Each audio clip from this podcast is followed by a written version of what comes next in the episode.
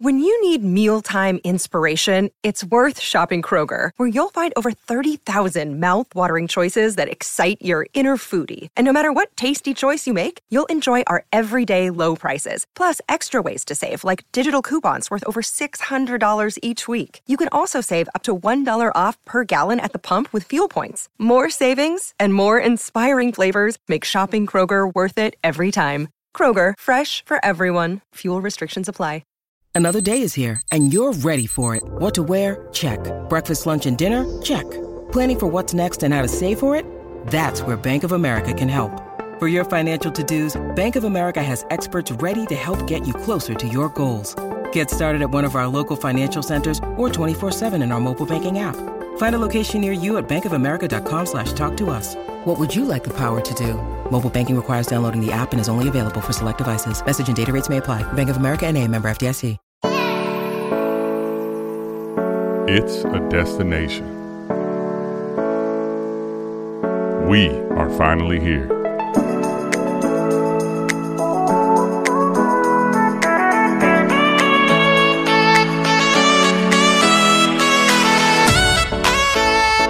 Let's go.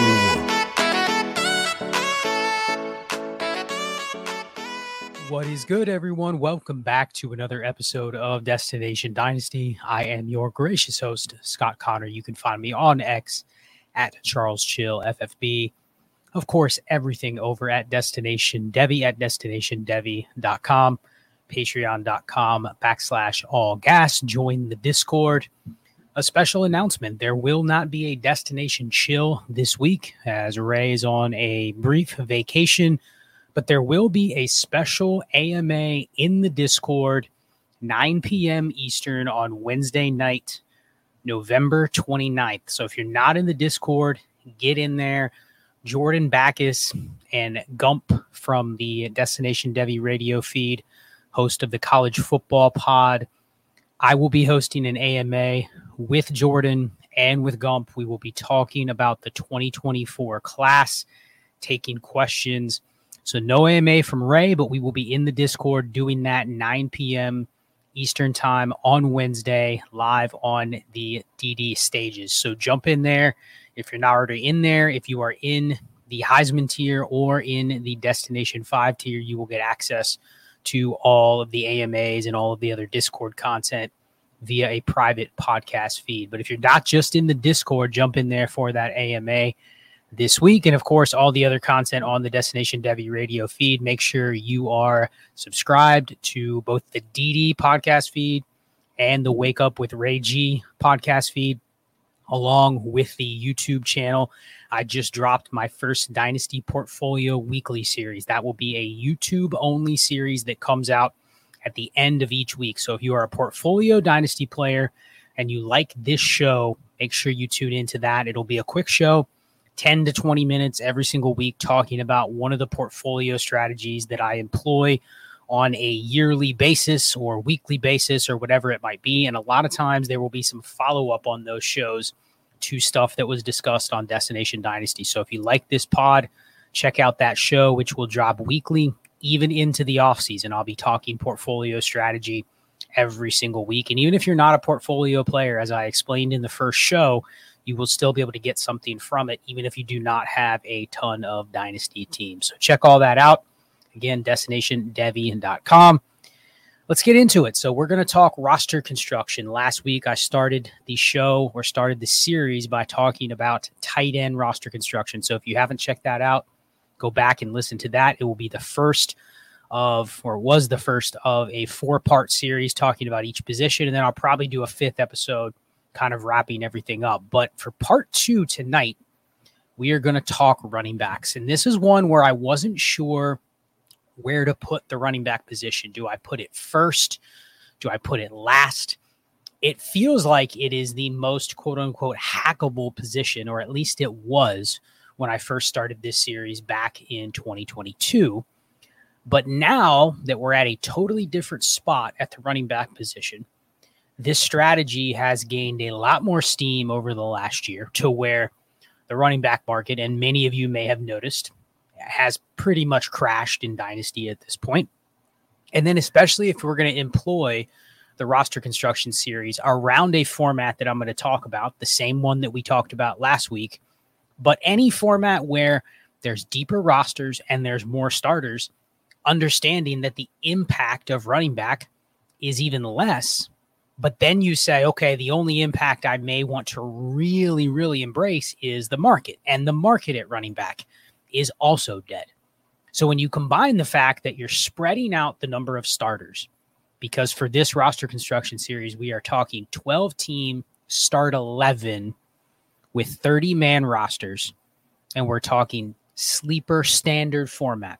So it's four minus one for quarterback scoring and 1.75 tight end premium. I used that last week for the tight ends, and we'll stick with that for the rest of the series, talking about a format where tight ends don't matter a whole lot, but the league will perceive that they matter enough for there to be a viable market. And I think that's important to acknowledge that if you're in one of those leagues where tight ends don't matter and there is not a viable tight end market, like at all, listen to the series in part one and then also tune in to Dynasty Portfolio Weekly, where I literally address that same topic as to how to fix your construction if you're in that same exact spot.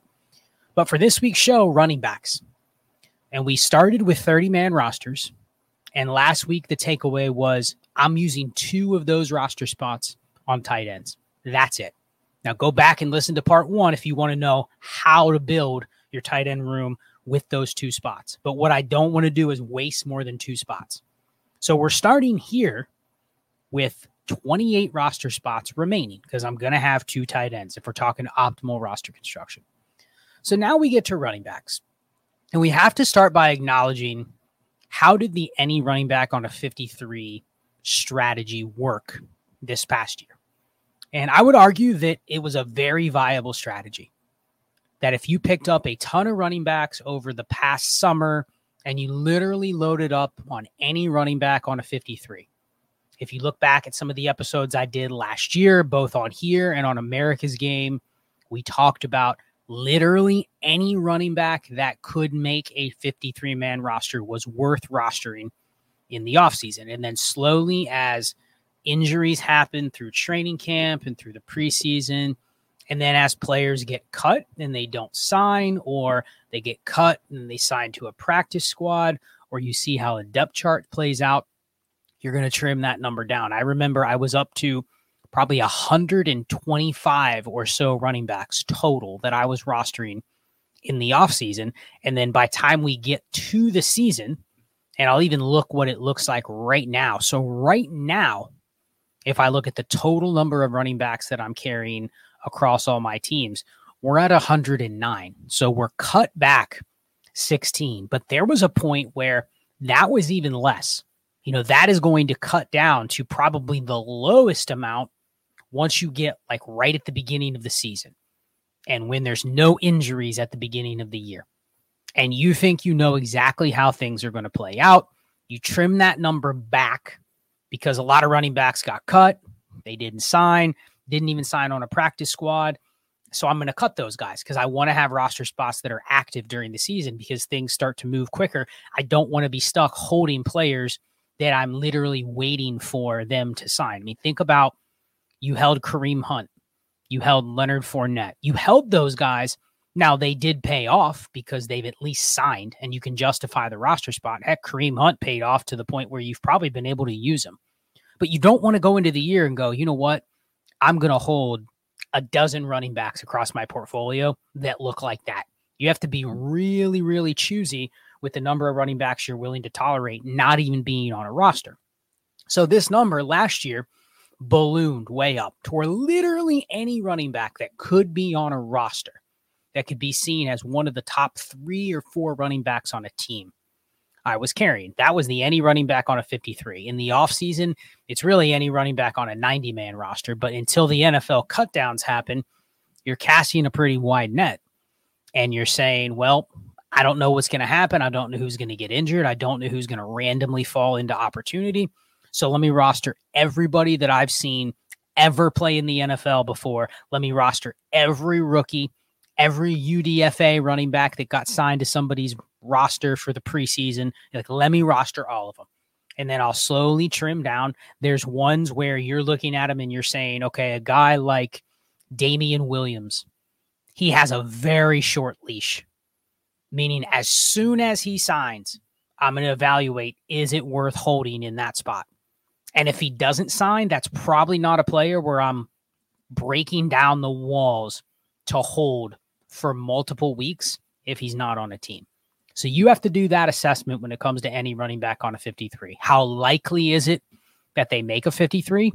How likely is it that if they're not on a 53 and they're just sitting there, and this is something else to factor in, how many of these can I go and just add for free?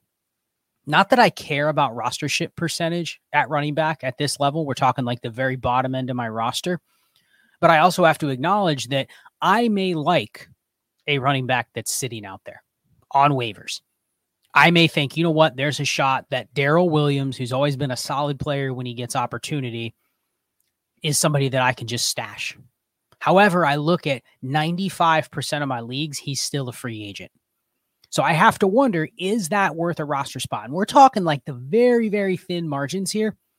But the idea of being able to hit on these types of players, A, it is slightly going to be format dependent. It's going to definitely be market dependent, meaning can you flip players if there's ever the perception that they might have some opportunity? But see, do I need to roster some of these guys when I look and I go at any point? If I have 30 leagues, I could go add them in 10 as soon as news breaks. Now, are you going to get them in every one? No. Are you going to get them in the ones where you may need them the most or you may have leaned into this build the most? Maybe not. But the idea is do I need to hold a player when they are available in 90% of my other leagues? Like that is justifying the roster spot depending on breaking ties between this guy and that guy, how much they're available in all my other leagues. So, something to think about going forward. So, how is the approach differed or how will it differ going forward? So, that's what I want to hit on. So, any running back on a 53, it has worked okay. I definitely think if you look at the war chart and you look at the running back scoring, you are going to see a clear, clear dip right after the top five or so running backs. Exactly what it has looked like historically. And if you look at the three year average war using this format that I talked about last week, that's exactly what it looks like from RB6 all the way to RB30. You're looking at somewhere between 0.75 and 2 war for the season. Now, that's for the season, and that is true war. We're not talking about adjusted start rate war.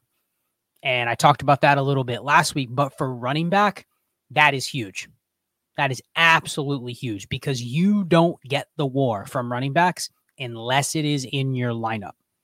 And I've covered this on many shows, but it's the idea of if you were going to lean into a any running back on a 53 strategy, if you were going to lean into a hero RB or a zero RB strategy, the one thing you have to ensure is that you are not already limiting the bang for your buck with running back war by rostering too many of the running backs that are on the higher end of this curve.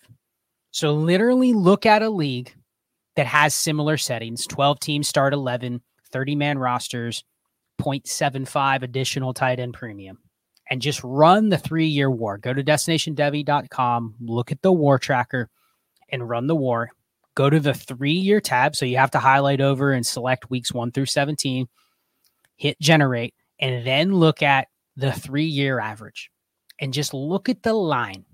Look at how flat the line is from, let's just call it RB6 to RB30. Now you're going to say, you know what? That's really some big differences between RB6 and RB28 and on paper it is. It's 1.3 ish war 1.4 ish war depending on you know which specific player you're looking at. But really the idea is are you actually capturing the war of all the players in that range? And if you told me hey i picked two players in this range and i'm just going to start them every week and you end up with the rb10 and the rb23 you're probably okay now are you getting difference making production? Probably not. Are you getting production from your running backs that are approaching what somebody is getting from the high, high end guys? You know, are you matching something that someone is getting from Christian McCaffrey or Jahmyr Gibbs? Probably not, not even close. But you already acknowledge that. You already acknowledge that you're not building around one of these running backs. Now, if you have one of those guys, fine. But then the second part of this comes down to the running back market. And we'll talk about that here in just a second.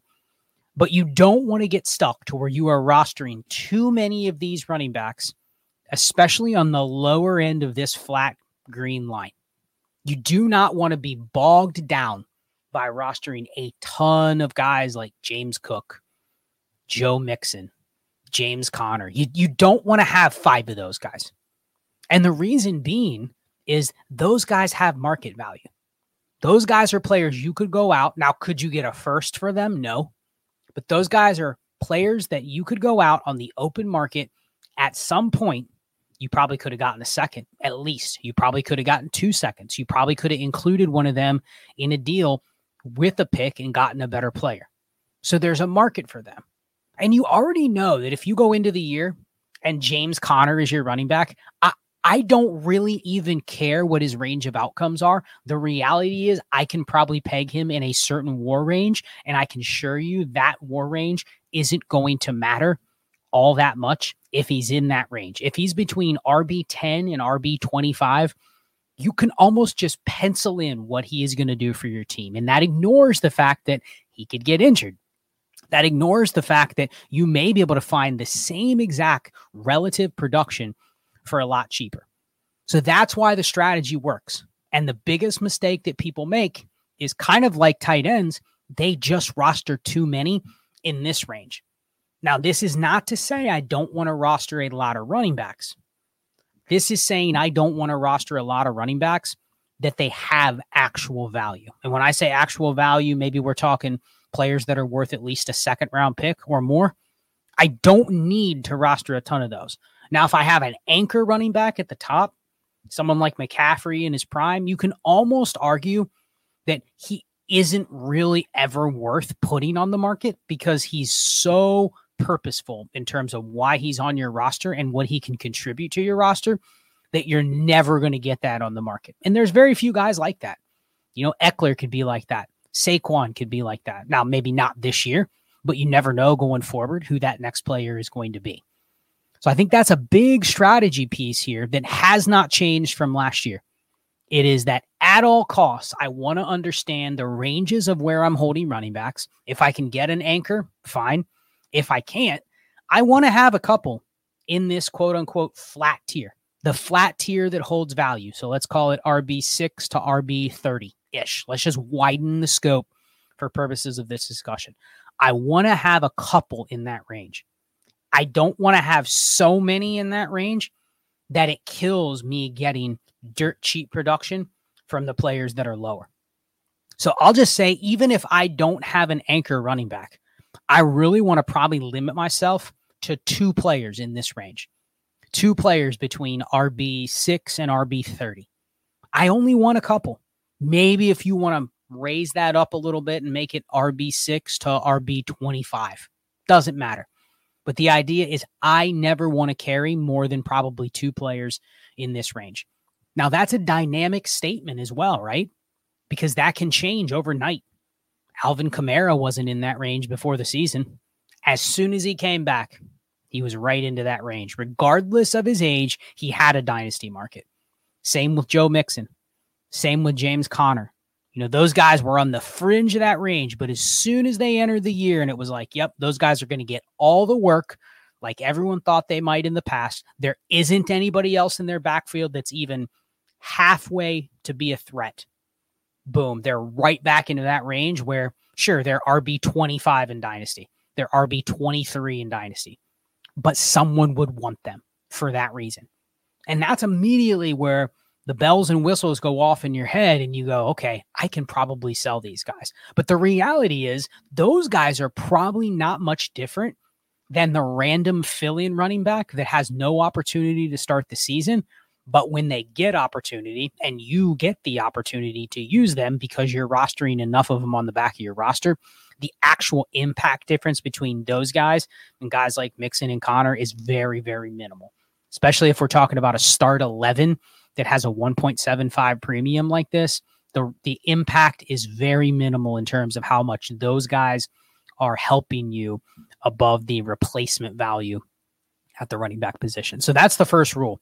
Really, I don't want to have more than two guys in that range at any point. Meaning, if you go back to your rosters and you look at your running backs and you say, I have a ton more running backs that I could sell than I probably can use, that's when you want to heavily consider, even if you are a contender. And I think this is important for teams as we wrap up this season.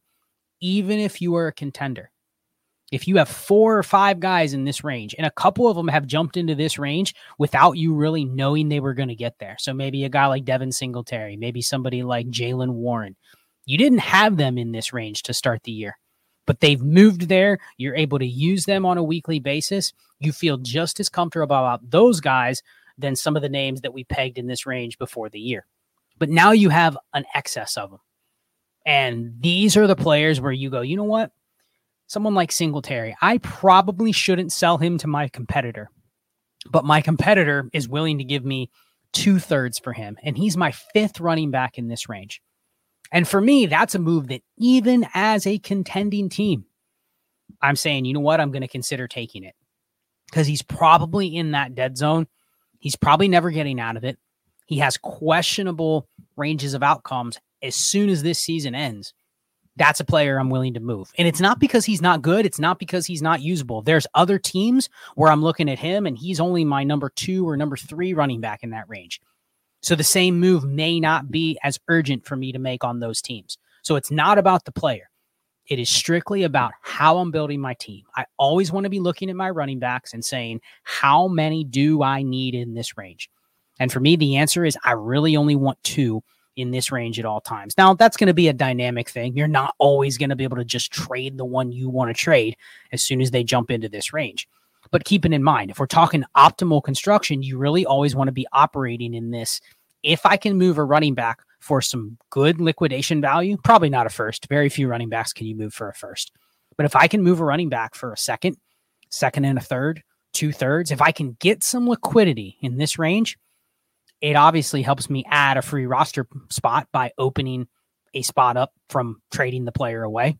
And I add a free running back or I add something off of waivers. Same with the tight ends, right? If you can get out on one of those extra tight ends, you get a free roster spot. Same thing at running back. So that's where we're going to start that dead zone. I really only want to roster a couple in there. So let's talk about any running back on a 53. How has that changed? So I think one of the bigger changes to the roster construction series, and I'll talk more about this at the quarterback position, is being a little more stringent on the situations where I carry the any running back on a 53. And sometimes this is intuitive. Sometimes it takes a little bit of time into the season to figure out which teams you want, which teams you don't care for. Uh, think about the teams where you say, if there's ever a running back on this team that I can forecast to get any opportunity, even if that's five to eight touches a game. I want that player.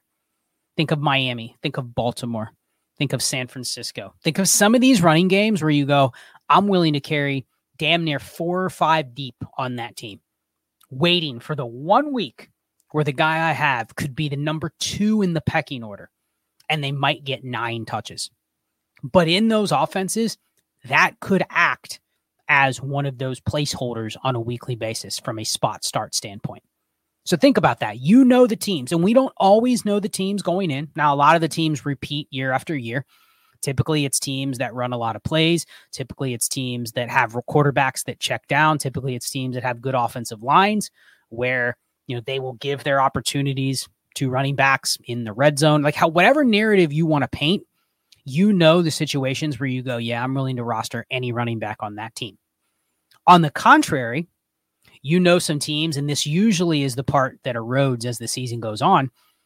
After probably a month or six weeks, you start to see there are some teams that are just a train wreck. They may have a lot of running backs on a 53. Look at the Giants this year. The Giants, outside of Saquon Barkley, have had five different running backs that had been any running back on a 53. So if you employed that strategy, you would say, well, hey, I can roster all these Giants.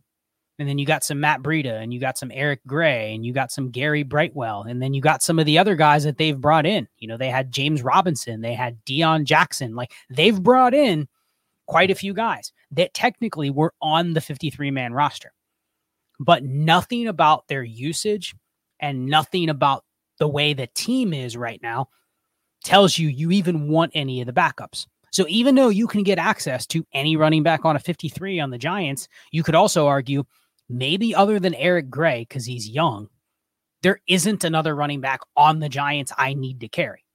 So I've gone through and said, okay, do I really need to carry Matt Breida? What is the best case scenario? And the best case scenario is it's probably never something that I would ever put in my lineup. Because again, you have to make these decisions on the fly you know, when you have a weekly spot start or weekly opportunity, and a lot of times these opportunities come in very short spurts, meaning, hey, there's one week during the year where Matt Breida is viable. It might be week eight. I need to be able to make a decision on him quickly. Do I flip him? Do I start him? If the answer is I can't flip him and I won't start him, why do I have him? And I think that's something that I need to be a little better at forecasting because there's been quite a few opportunities this year where I've had a guy rostered, their name pops up.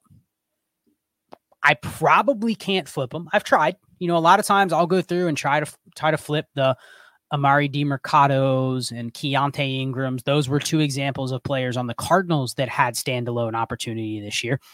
And nobody really bought in and nobody was really that interested. And they were probably correct. Demercado had one good game, but it was the game after everybody bought into him being a starter.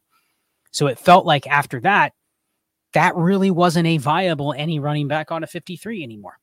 So seeing that, seeing examples such as the Giants, there are quite a few situations where technically you're rostering any running back on a 53. And the premise of the hashtag is literally exactly what it is. Any running back that's on a roster could contribute.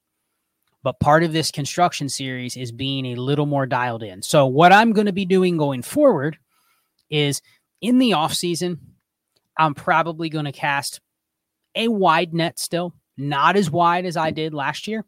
Meaning, last offseason, one thing that I was doing is I was stashing guys like Kenyan Drake, Melvin Gordon, Darrel Williams, Damien Williams. I was stashing a lot of these guys that were NFL free agents. Now, the difference between those guys and Kareem Hunt and Leonard Fournette is what? And we'll talk about the market, but it's the market.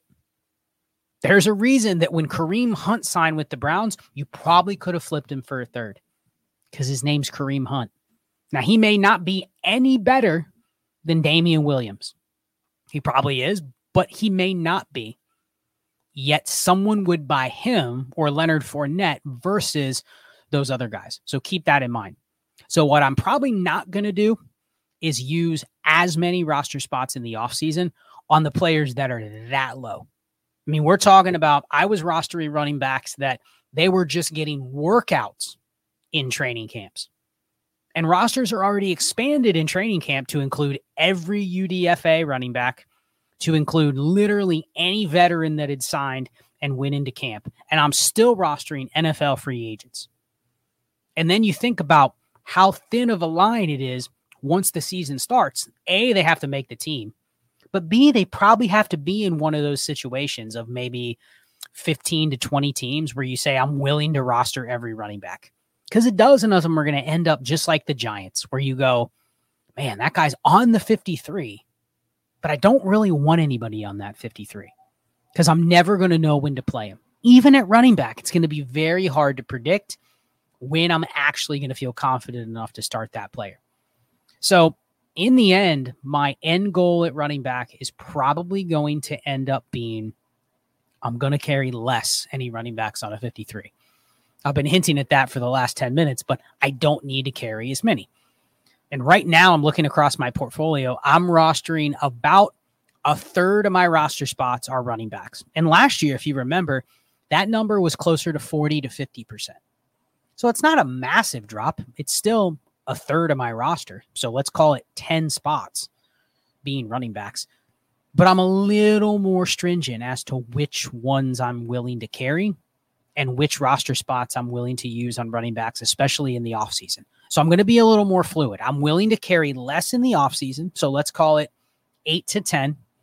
I really only want to have two, maybe three that have any sort of value. And when I say value, meaning I could go trade them at any point for value, not they're getting a spot start this week, they're worth a third. Not they're getting opportunity, they're worth a fourth. That's not what I'm talking about. I'm talking about at any point. So in June, you could probably sell James Conner for something. It may not be what you want, but you could sell him. It's going to be difficult to sell the third string running back on Miami at that point. Even if it's a team where you say, I want to carry that guy, going to be very hard to sell Jeff Wilson if he's back with Miami next year and they have the same backfield as they do. That's unlikely, but if they do, he's not going to be a guy where you're going to go, yeah, I can easily go get a third. I mean, that's just the nature of the running back market. So this number, instead of being damn near like 12 to 15 like last year, it's probably going to be more in the 8 to 10 range in terms of who I'm going to carry. Now, that doesn't mean because you're carrying less, you need to worry as much who the names are. Of my eight to 10 running backs that I carry, I don't need them to be better. The strategy has gotten to a point where it will work regardless. And that number can go up as the season goes on, or it can go down depending on who you hit on. But the point is, I don't think you need to cast as wide of a net because the second part that we'll hit on now is the running back market. And why does this work and why will it actually work better? Because you may think, well, everybody's now valuing running backs this way. Everybody's rostering pretty much any running back that's living or breathing in my league. So it's harder because even though I'm only thinking about rostering eight to 10, other teams are now rostering eight to 10 or 12, which makes it harder to get those free ones off waivers when something pops. But here's the benefit if more people start adopting this strategy, you combine that with a running back market right now where, other than just looking right now at keep trade cut, there are nine running backs that are valued inside the top 50 players. A couple of those are Ken Walker and Saquon Barkley. And honestly, eh, they have those with a higher value than a 2024 late first. I don't agree with that. I don't think you can probably get a late first for those guys. Maybe for Ken Walker. Not sure about Saquon Barkley. But the point is, the running backs as a whole are devalued. And then you add to the fact that after that, you have a ton more running backs that are valued in the mid second to early third range, which tells me they are available if you need them. So, because the market has dropped as a whole, probably 20, 30% in the last year or two, more people are aligning the running backs on their team with what can I get them to produce for me versus what can I sell them for? Which means they would be motivated sellers, especially if they're roster constructing in a similar way that I'm talking about on this show. I'm willing to sell. What did I say at the beginning? I really only want to have two or three running backs on my roster that have any solid value. Meaning, if you ever came to me and you said, Hey, I acknowledge that that running back you're sitting on, Isaiah Pacheco, has value. Yep, I agree. He has value from the beginning of the season to the end. Someone says, I'm willing to give you two seconds for him. You're going to think long and hard whether you're going to take that or not if you're constructing the way that I'm talking about. You may say, Hey, I think he's worth more than a second. Okay. But now you're offering me two seconds. And my mind immediately goes to, well, he's my third running back in that range. Maybe I also have Kyren Williams and I also have Derrick Henry. I'm sitting there thinking about, okay, I'm okay actually selling Isaiah Pacheco for the two seconds because I have three in that range that I can use. And so you're actually a more motivated seller now because of this strategy. So the more people that employ this, it will actually allow you, if you ever find yourself in a pinch, hey, I need to buy a running back, or hey, I want to go buy a running back. And I'm not even advocating to buy one, but if you did, this type of strategy should actually make it easier for you to buy them. And what are you going to try to buy them with? I don't know, a second? Which is the reason why you sell Isaiah Pacheco for two seconds if someone makes the offer, regardless of if you're using him or not. Regardless of if you say, well, if I sell Pacheco, I now have to start Keaton Mitchell. You go, man, I'd rather have Pacheco, but you're getting two seconds. As soon as you just admit you're just going to plug another running back into that spot, take the picks because the picks down the road are going to allow you to give more thought as to when I want to spend those and what I want to spend them on. So the more people that play this way, I think you're going to create a more active running back market, especially if your league is already active. As this strategy gets adopted on more of a mainstream level, more people are going to be willing to move running backs in that range. Now, you're going to have to pay the tax if I'm a contender and you're a contender and there's three other contenders and two of us are looking for a running back and you're buying from the other three, sure, you're going to have to pay a tax. That's why someone may offer you two seconds for Pacheco. But the smart move is almost always going to be take the picks, especially if it's one of those markets where, hey, when I need a running back there or when I need a couple extra picks, I'm going to now have them stashed. And I think that's really, really the crux of this as to why I want to lean into this strategy. Not because I think it's the dominant strategy based on the war, which I already talked about, but it also is the dominant strategy leaning into what the market and what the market behavior looks like right now.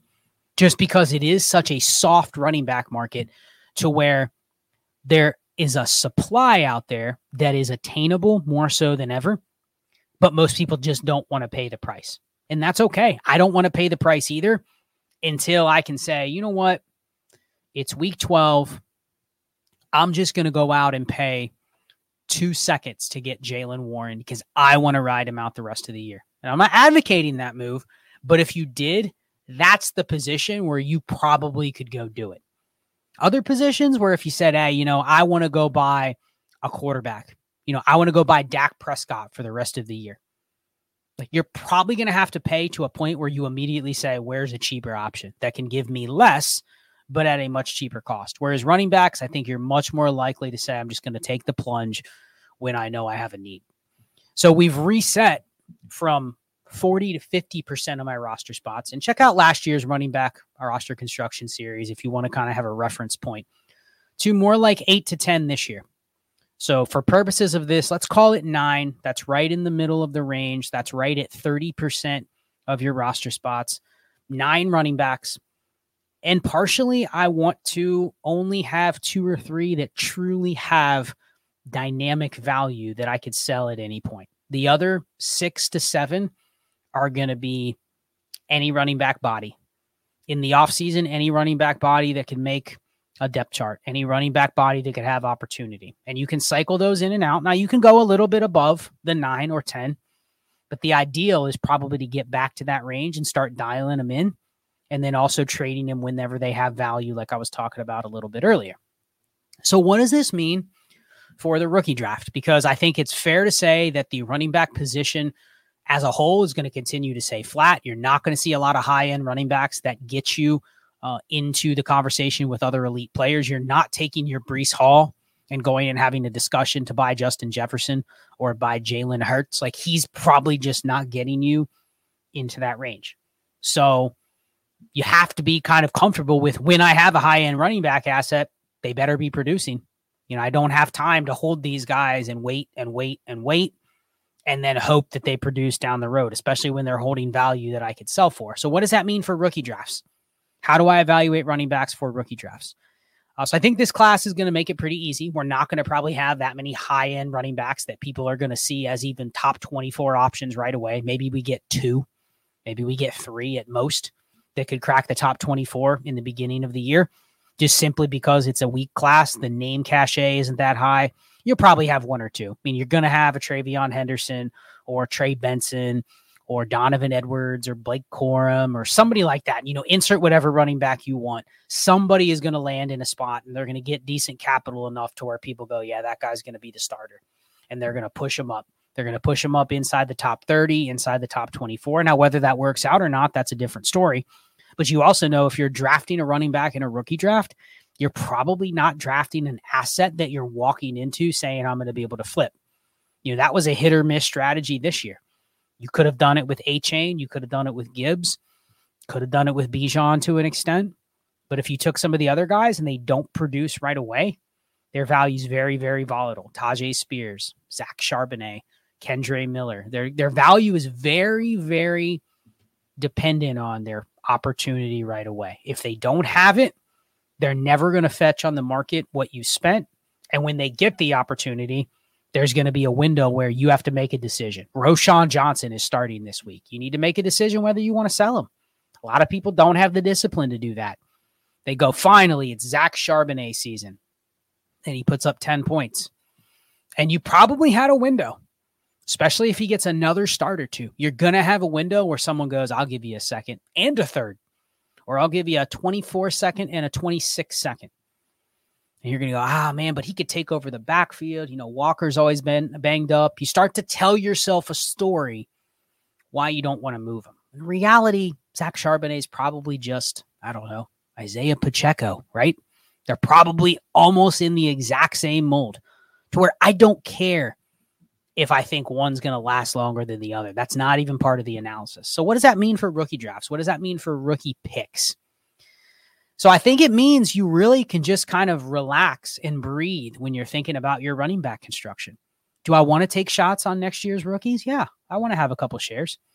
Am I going to be as stringent? And I admitted this as much this past offseason was I probably still, even though I fixed this from 2022 to 2023, I still probably made too many third and fourth round picks and even second round picks at running backs.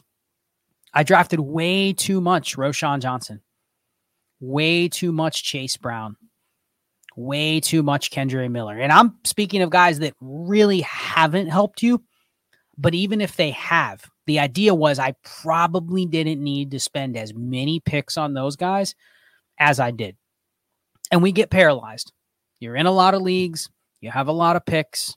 You go, oh, I'll just take a shot on this guy. And as soon as you're on the clock, you look at the running backs available and you're like, Roschon, man. Listen to a podcast last week and they were saying he could take over the backfield. So our minds get swayed. They talk us into going, you know what? I think it could happen. I'm going to draft him at the 207. And then immediately you're going, okay, what do I do with him? And of course, people are going to preach, well, just hold and wait, wait till he gets that opportunity. But you literally just spent a mid second on a running back. And I already talked about how, at best, running backs that in that range hit guys like Jaylen Warren, guys like Isaiah Pacheco, they might be worth two seconds. You might be able to sell them for two seconds. Now you can get production from them too. You could get production for Roschon.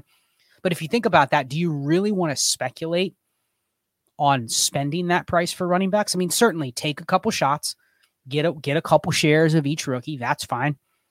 But I really want to be selective with what I use my second and third round picks on. Fourth round picks, I'm okay because you're just filling bodies at that point.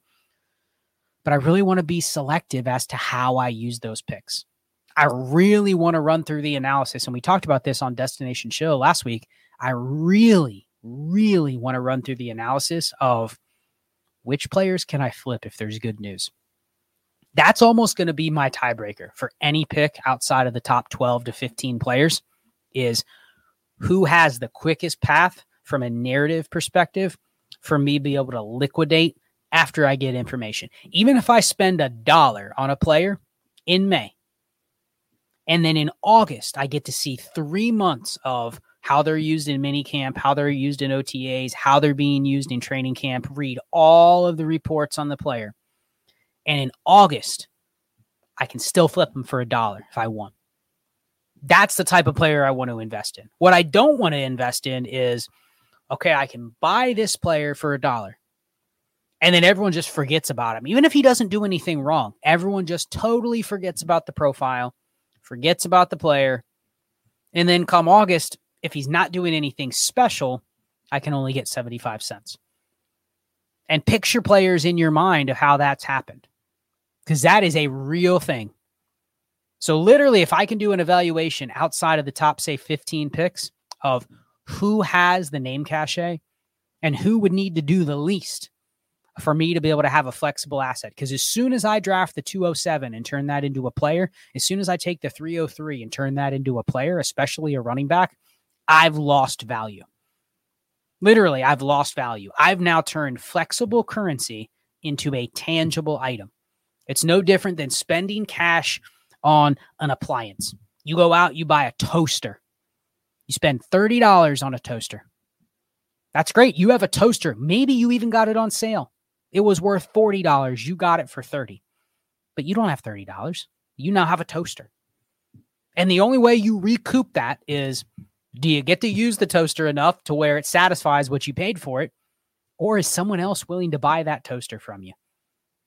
And if nobody you know or nobody you find will buy a toaster for more than 20 from you, what do you actually have? You don't have a toaster that's worth 30. And that's really how I'm going to look at the running back position when it comes to the draft. I need to do an analysis. And I, I really don't have a place other than using something like keep trade cut to track players' value gains or value losses, what where their trend lines are heading. I don't really have a better way to look at what players are moving up. What players are I know have that part of their profile that everybody likes. And then I know if I have a couple of those, there's going to be a better window for me to sell than if it's a player that nobody really cared about. And that's how I'm going to look at running backs. So it's not that I don't want to draft them, but I want to keep in mind my roster construction principles where I really only want to be rostering the eight to 10. I don't want to invest too much capital into them when I'm already holding them, meaning if I have three of those running backs that have value. The last thing I want to go do, unless I'm willing to sell one of those guys, is go draft another running back in the second round. And I'm still going to basically say, can I kick my picks to the future? Can I move out of the ranges where other people want to take their running backs? Can I move out of those ranges for extra capital, but really just to be able to defer my decision to a later time and not have to spend the picks on running backs? So that's how things have changed. Any running back on a 53 still exists. I'm just going to be a little more cognizant with who they are and lower the numbers. So after two tight ends, we're now at nine running backs, is the final decision. Between eight to 10 is optimal, but I'm going to settle with nine. So we have 19 roster spots remaining to allocate towards wide receivers and to quarterbacks. And then the final point on the running back market is, and give me your thoughts, and maybe this will be a topic for Dynasty Portfolio Weekly. Where do we think this is going to head? Do we think this is a dam that is going to eventually break? Are we going to see the return of the high end running back value? Meaning, are we going to finally get to a point where everybody starts depressing running backs to where the high end ones, and we're starting to already see it. I mean, you can see it by the fact that Christian McCaffrey is still valued as RB2 in Dynasty when the production is there and when it's pretty safe to say that there's going to be some sort of floor, even if there's an injury, people are kind of willing to pay up for those guys. So I think the community is already starting to adjust to where it's haves or have nots, and the market's starting to reflect that. Like you used to be able to go from RB8 to RB3 for a comfortable price six months ago. Now you try to add Ken Walker to get Christian McCaffrey, especially during the season, like it's not even a conversation. And I think that's something that's changed. So I think the market is starting to reflect the haves and have nots right now, um, as it should be. That's what the war says. The war says, really, after the top three or four running backs in a given year, it's going to drop off into the dead zone. So, how do you want to play it? So, I do think the changes this year It'll be very interesting to see how this market continues to fall and fall and fall. We can't have a devalued running back market forever because there's going to be people that start saying, you know what? I'm going to zag now because everybody in my league is obsessed with wide receivers.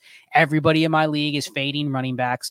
Everybody in my league is scared to death of holding the bag on the next Jonathan Taylor that drops off like a rock, on the next this player or that player that loses their job. Like everybody's scared to death. So they just say, get out, get out, get out and what they're willing to accept sometimes can be comical if you look at, hey, I'm trying to get out on a running back because I'm scared of their role.